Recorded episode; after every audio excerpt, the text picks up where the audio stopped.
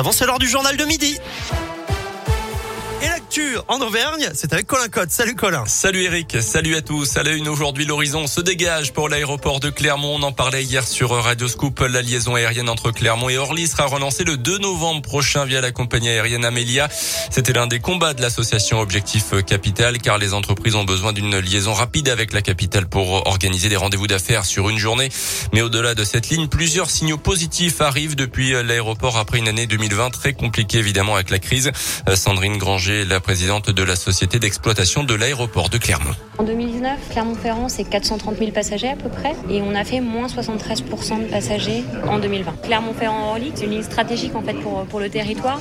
C'est à peu près cent mille passagers en deux mille dix-neuf. soixante-dix pour cent de ces passagers, c'est des passagers business.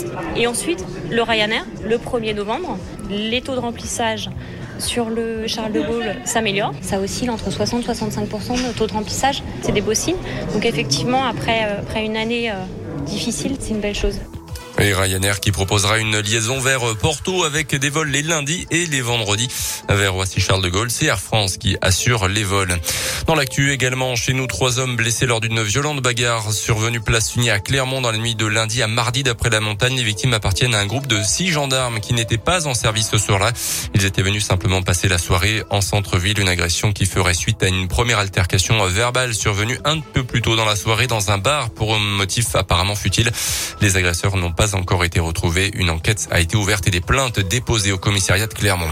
Un violent incendie hier soir à Aubière. L'atelier d'une concession automobile a brûlé vers vingt-deux heures trente. Un bâtiment de mille mètres carrés qui est entièrement parti en fumée, tout comme les véhicules stationnés à l'intérieur. Le feu a été maîtrisé vers minuit par les pompiers. Des secours sont toujours sur place aujourd'hui pour prévenir tout risque de reprise du feu et un éventuel effondrement de la structure métallique fragilisée par l'incendie.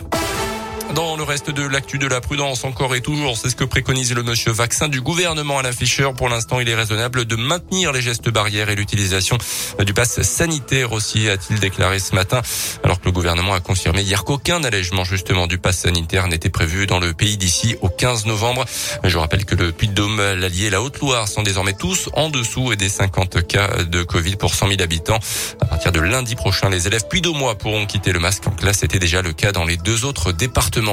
Le sport avec le foot et un match complètement fou hier entre la France et la Belgique en demi-finale de la Ligue des Nations. Victoire des Bleus trois deux qui était pourtant menée deux zéro à la mi-temps par les Belges. Ils ont fait leur retard grâce à Mbappé et Benzema. Théo Hernandez a scellé la victoire des Français en toute fin de match. La France jouera contre l'Espagne dimanche en finale.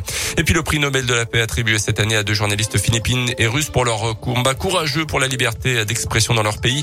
Le Kremlin salue le courage et le talent de Dmitry Muratov.